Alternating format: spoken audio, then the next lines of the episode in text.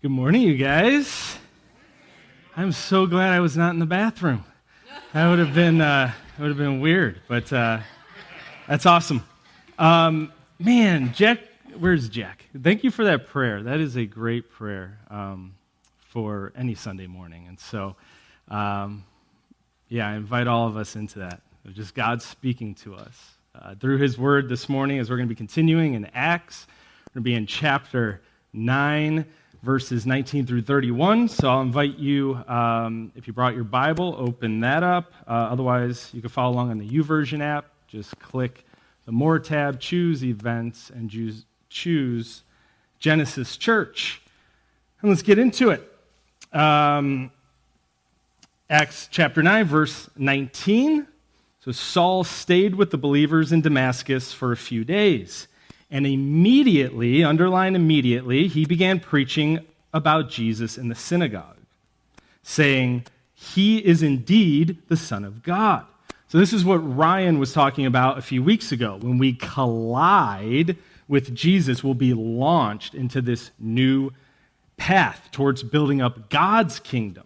Saul has this collision on the road to Damascus, and immediately he starts preaching. He doesn't need to go to seminary. He doesn't need to consult with any person because he has heard directly from God and he's sharing it. The simple truth that Jesus is God. He paid it all on the cross. So repent, turn from yourself, and believe, and that will change your life. So all who heard him were amazed. Isn't this the same man who caused such devastation among Jesus' followers in Jerusalem? They asked. And didn't he come here to arrest them and take them in chains to the leading priests? Yep. That's exactly what Saul came to do. We read that in chapter 9, verse 1. The whole reason Saul was going to Damascus was to arrest Christians.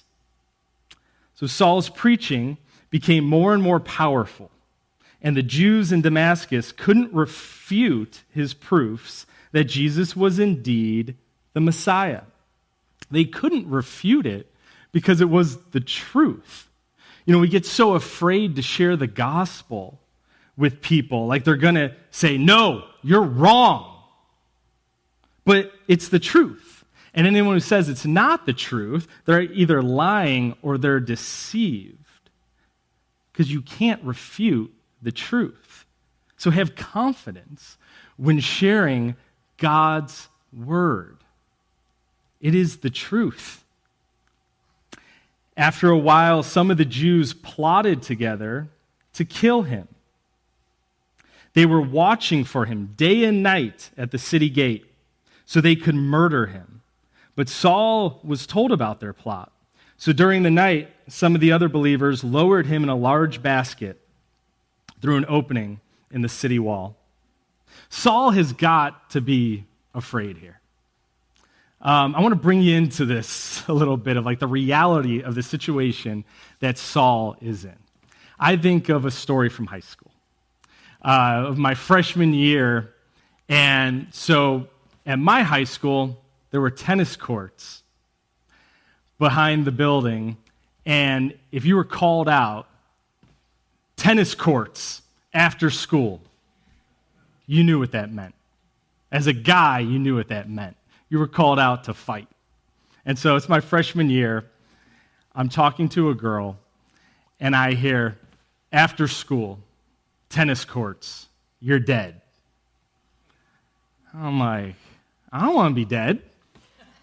I'm just talking to a girl. But it turns out the pretty girl had a boyfriend. And he was angry. They're always angry. And so I hear tennis courts after school. You're dead. And of course, this is before school even started, so I have the whole day to ruminate on me being killed. And so you have the whole scenario his buddies plotting throughout the day hey, we're going to cover the front door. You're not getting out there. We're going to cover the side doors. We're not going to make sure you can't talk to teachers. I have my friends going, We got to get you out of here. Right? They're plotting. They're like, You got to fake a heart attack. You got to do something. You got to get out of here. And so this is the reality. It's scary. This is a scary situation. And Saul is human. So there's no doubt here. He's scared. I mean, he gets in the basket and he gets out of there. And when Saul arrived in Jerusalem, he tried to meet with the believers, but they were all afraid of him. They did not believe he had truly become a believer. Here, Saul is suffering the consequences of his sins. He's known for murdering Christians and having them arrested by any means necessary. So they are naturally afraid of him and, and don't believe him. But these are believers, the church, right? Aren't they known for their forgiveness? Yeah. That's why I have no doubt that they forgave Saul. But they're dealing with what we have to deal with in today's world, too. The reality of they can't trust Saul. You see, forgiveness and trust are, are two different things. So Saul is suffering this long journey of becoming better known for his repentance than his sin.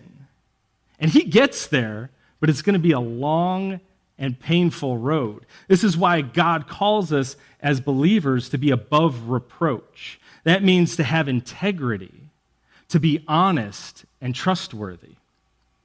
We are to have integrity so people trust us and are going to listen to us because trust is essential in sharing the most important message on this earth the gospel. Then Barnabas brought him to the apostles and told them how Saul had seen the Lord on the way to Damascus and how the Lord had spoken to Saul. He also told them that Saul had preached boldly in the name of Jesus in Damascus. Oh, Barnabas, where would Saul be without Barnabas? You know, when we talk about discipleship, we say everyone needs a Barnabas in their life. You need a Barnabas to mentor you and to bring you to the right people at the right time. You need a Barnabas to vouch for you because he's in your life. He can share with others the changes in your life. A Barnabas gives you clout, someone who is pouring into you and who is fighting with you and for you. So Saul stayed with the apostles and went all around Jerusalem with them, preaching boldly in the name of the Lord. He debated with some Greek speaking Jews, but they tried to murder him. When the believers heard about this, they took him down to Caesarea and sent him away to Tarsus, his hometown. There goes Saul again, preaching boldly.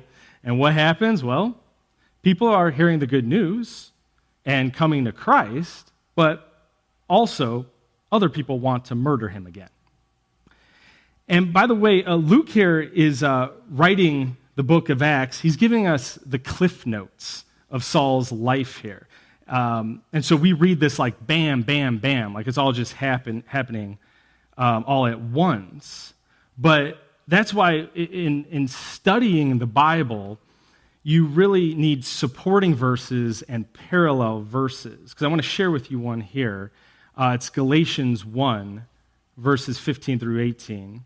Um, and this is straight from the horse's mouth. This is Saul talking about um, this situation, where he says, uh, But even before I was born, God chose me and called me by his marvelous grace. Then it pleased him to reveal his son to me so that I would proclaim the good news about Jesus to the Gentiles. So this is Saul marking his encounter with Jesus on the road to Damascus.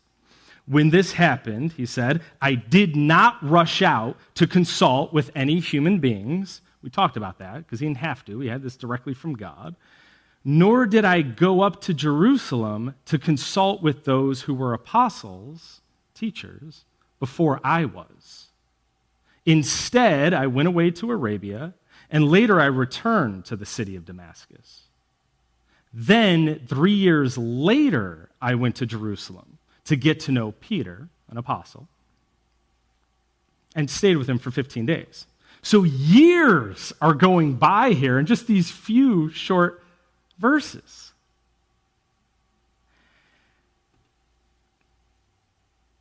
Saul is suffering the pain of patience and perseverance. Because not only was it three years before Saul meets with the apostles in Jerusalem here, but it will be many more years before his ministry really takes off.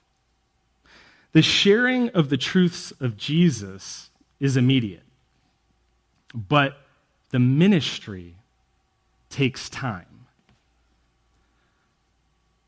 Verse 31 says The church then had peace throughout Judea, Galilee, and Samaria, and it became stronger as the believers lived in the fear of the Lord. And with the encouragement of the Holy Spirit, it also grew in numbers. The church had peace, strength, encouragement, and grew in numbers. Well, that's all good stuff. And what is at the center of that? They lived in fear of the Lord. This passage has fear all over it. The church is fearing Saul because of his reputation. Saul is fearing the church because they're not trusting or accept, accepting him quite yet, and that's frustrating. The Jews are fearing Saul because of his bold preaching, because it's contrary to their beliefs, their beliefs and their preaching. The Jews are fearing um, Saul. Saul is fearing the Jews because they're trying to kill him, and that hurts him even more because these are people who used to be his friends and allies. And the church had peace, strength, encouragement, and grew in numbers because they lived in fear of the Lord. So, how can fear do all this? How can fear cause Saul to preach more boldly, but cause the Jews to want to kill him? How can fear cause the church to thrive? Because you submit to what you fear.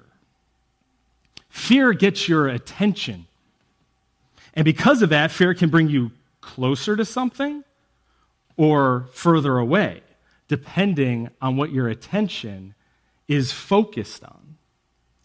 So, what is the definition of fear in the Bible? Because we're all called to fear, to live in fear of the Lord, but 1 John chapter 4 verse 18 says perfect love expels all fear. If we are afraid, it is for fear of punishment, and this shows that we have not fully experienced His, God's, perfect love.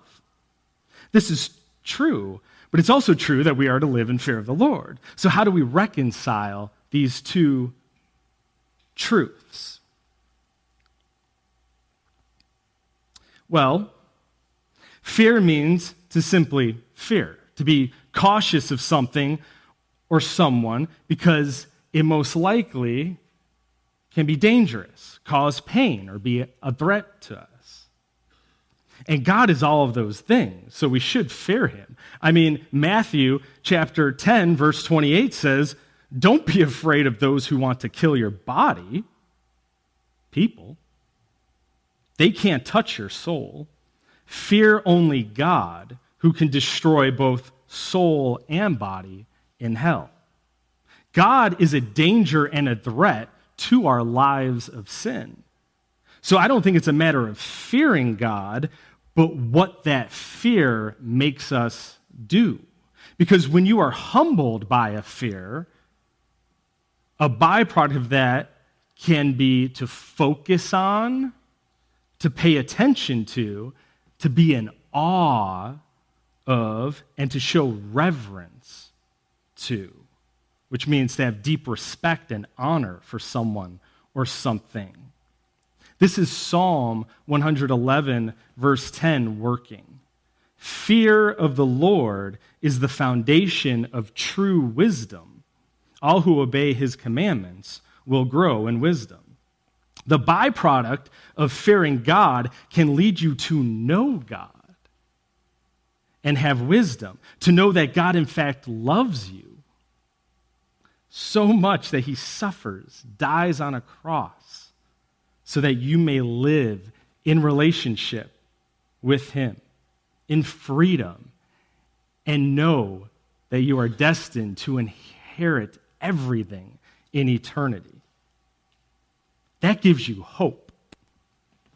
But another, another byproduct of fear that comes out of stubbornness and rebellion is to be afraid of something to the point you run away or fight it. That is a fear that brings no hope, so you have to cope. Example you were just told the news you never wanted to hear, never thought you would hear. You're full of fear, so what do you do? Where do you find hope? What do you run to? Do you run to drugs, alcohol, food, TV, social media, busyness, distractions to cope? Which is only temporary. That's why all those things can become addictions, because you have to keep doing them more and more for relief because you have no lasting hope.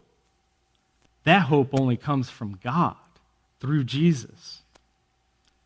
You will submit to what you fear.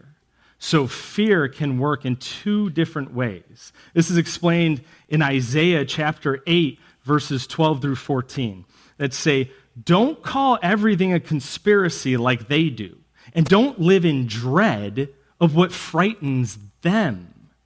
Make the Lord of heaven's armies holy, I mean, set apart in your life. He is the one you should fear. He is the one who should make you tremble. He will keep you safe. But to Israel and Judah, he will be a stone that makes people stumble, a rock that makes them fall. And for the people of Jerusalem, he will be a trap and a snare. Fearing the Lord can keep you focused on Him, giving you the hope because it makes God your sanctuary. He keeps you safe. This is what a humble person experiences in fearing the Lord. But fear can also keep you focused on you. And this gives you no hope or safety, no sanctuary. So you go into fight or flight mode, and neither is good. It's either anger, fight, or avoidance, flight. Fear becomes a stumbling block, making you fall because of the stubbornness and rebellion. We see this going on here in Acts.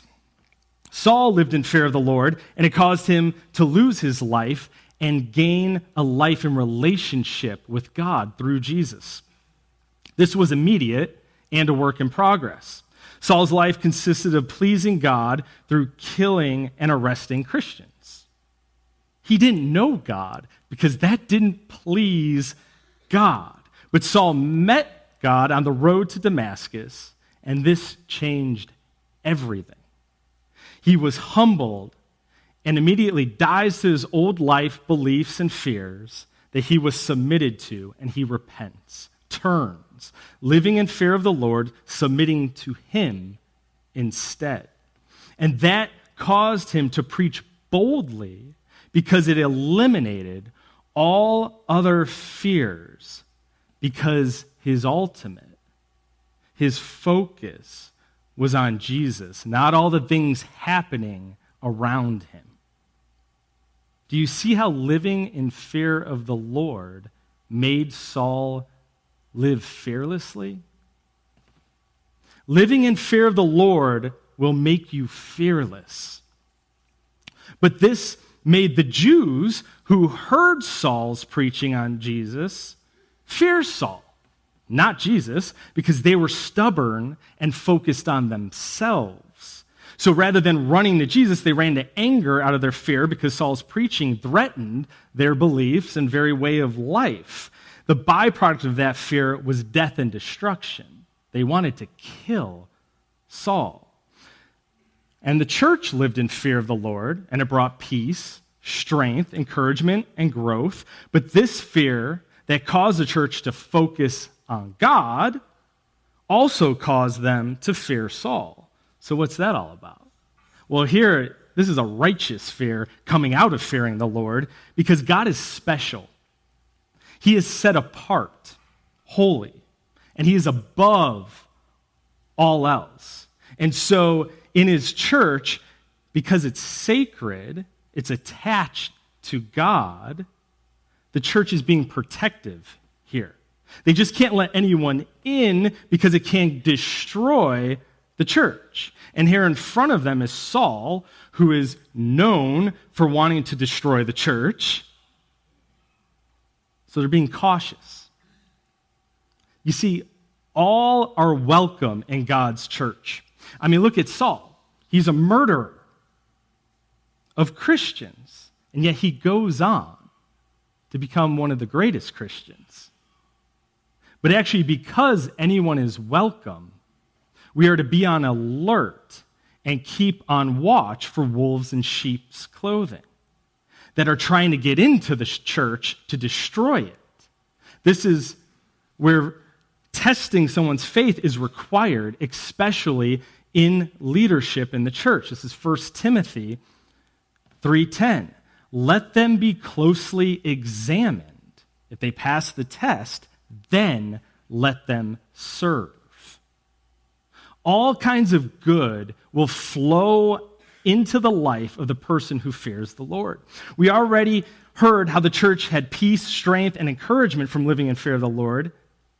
And fearing the Lord gives you wisdom, but fearing the Lord can also keep you from sin. Exodus 20:20 20 says, "Don't be afraid, for God has come in this way to test you." and so that your fear of him will keep you from sinning. And fearing the Lord will shelter you in the storms, in the pains of life. Psalm 115, 11 says, All of you who fear the Lord, trust the Lord. He is your helper and your shield. And all of this is what we need and is the only way Saul was able to press on during people hating him, talking bad about him, and trying to kill him. How many of us stop talking about Jesus as soon as someone's put off by it? Or we're afraid they're not going to like us anymore. What would you do if someone hated you for it and wanted to kill you for it? And that's not even all Saul had to endure in his life. In 2 Corinthians, he talks about how he's been put in prison beyond count, whipped times without number, faced death again and again. Five different times the Jewish leaders gave him 39 lashings. I get one lashing one time, I'm done.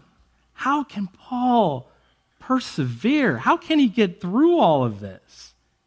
says he was beaten with rods. He was stoned. We talked about that with Stephen. That's a death sentence. And yet, traveled on these journeys, faced dangers from rivers and robbers.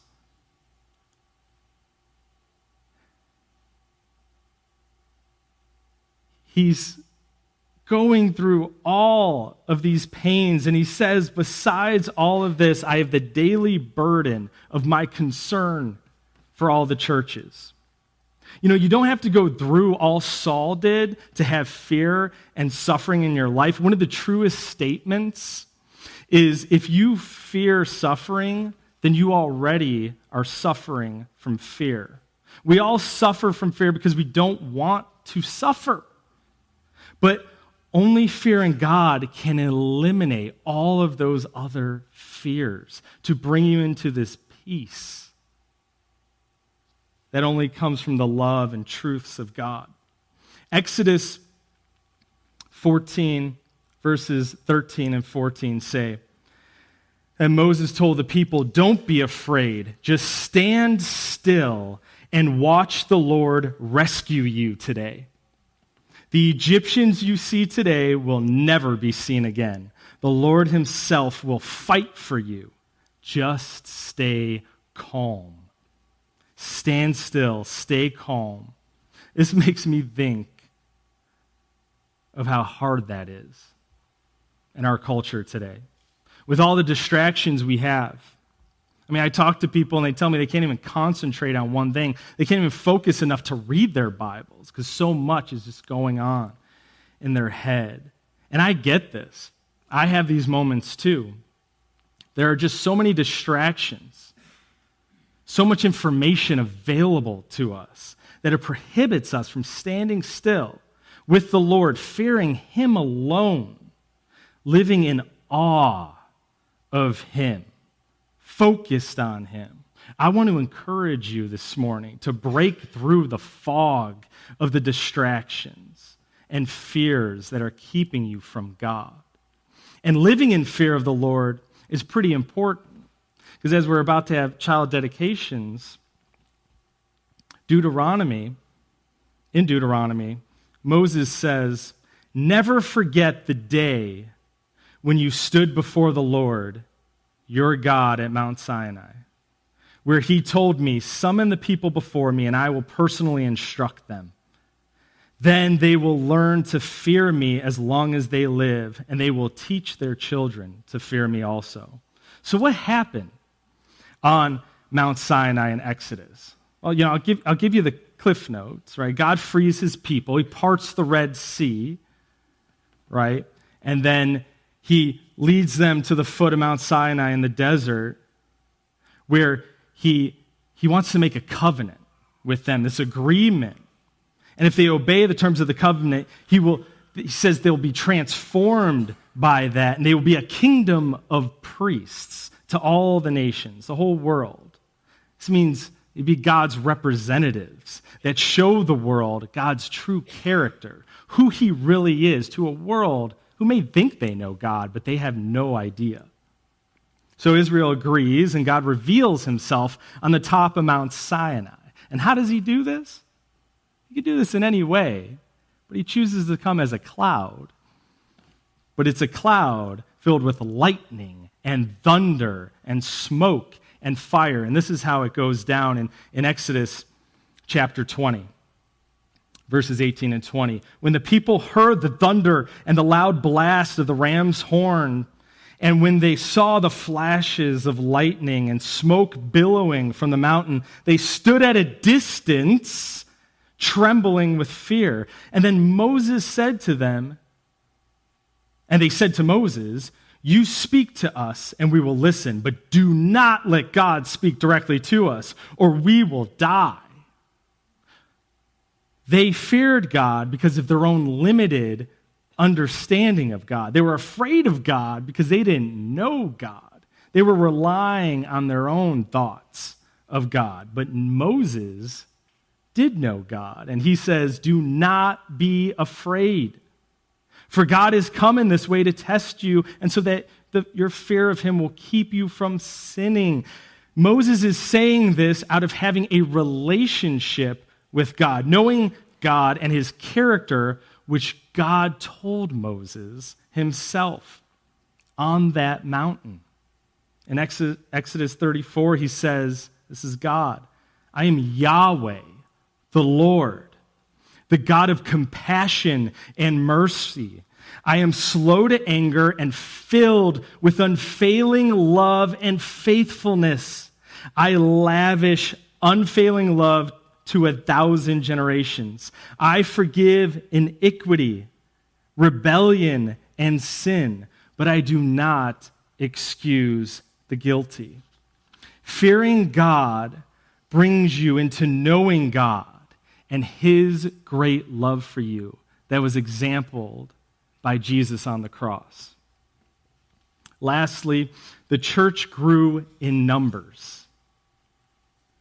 One reason for that is fearing the Lord will motivate you to evangelism. 2 Corinthians 5:11 says, "Because we understand our fearful responsibility to the Lord, we work hard to persuade others." And I think of another reason in this community of people, the church, why they were able to grow in fear of the Lord. I mean, they had peace, strength, and encouragement. And they were able to, rep- they were able to reflect that to the people around them because that's what they had. And who doesn't want to be part of a community that has this among them?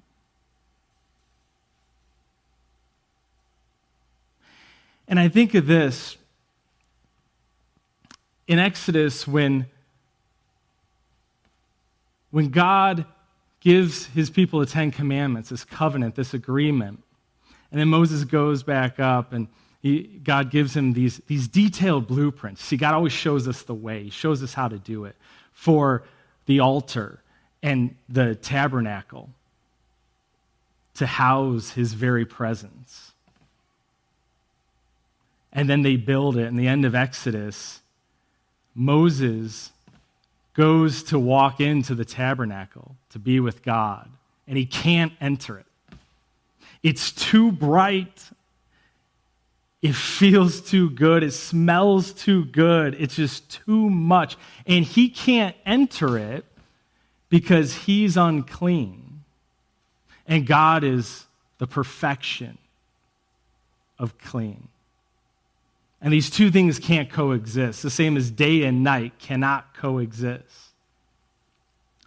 Yet, through Jesus, we are cleansed once and for all. Jesus paid it all, that we now not only can walk into the presence of God, we contain the presence of God. We are arks, holding vessels, holding the very presence of God. As, as we gather here in a room on Sunday, this is the tabernacle. And God's presence is in this room. And as we're a community, the church, and we know that. We have reverence for that because we fear the Lord. So we are in awe by that. We can be in awe of the person next to us because they are the vessels containing God. This God that you can't even comprehend, that you are in awe of and amazement, the creator of everything. As we do this, we will be a community like no other. And we will be a community that I can't think of a person who would not want to be part of. Let's pray.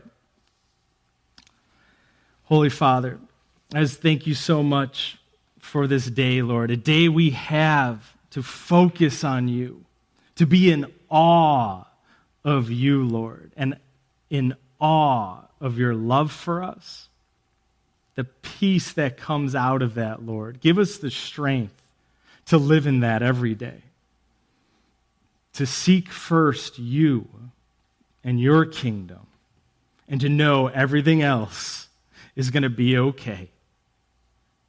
Because everything else really doesn't matter in light of you and your promises and your faithfulness in keeping those promises, Lord. Let us bask in that this morning. Let us be that to each other in a community and reflect that to the community around us. You are so good. We praise you forever and ever. In Jesus' great name, amen.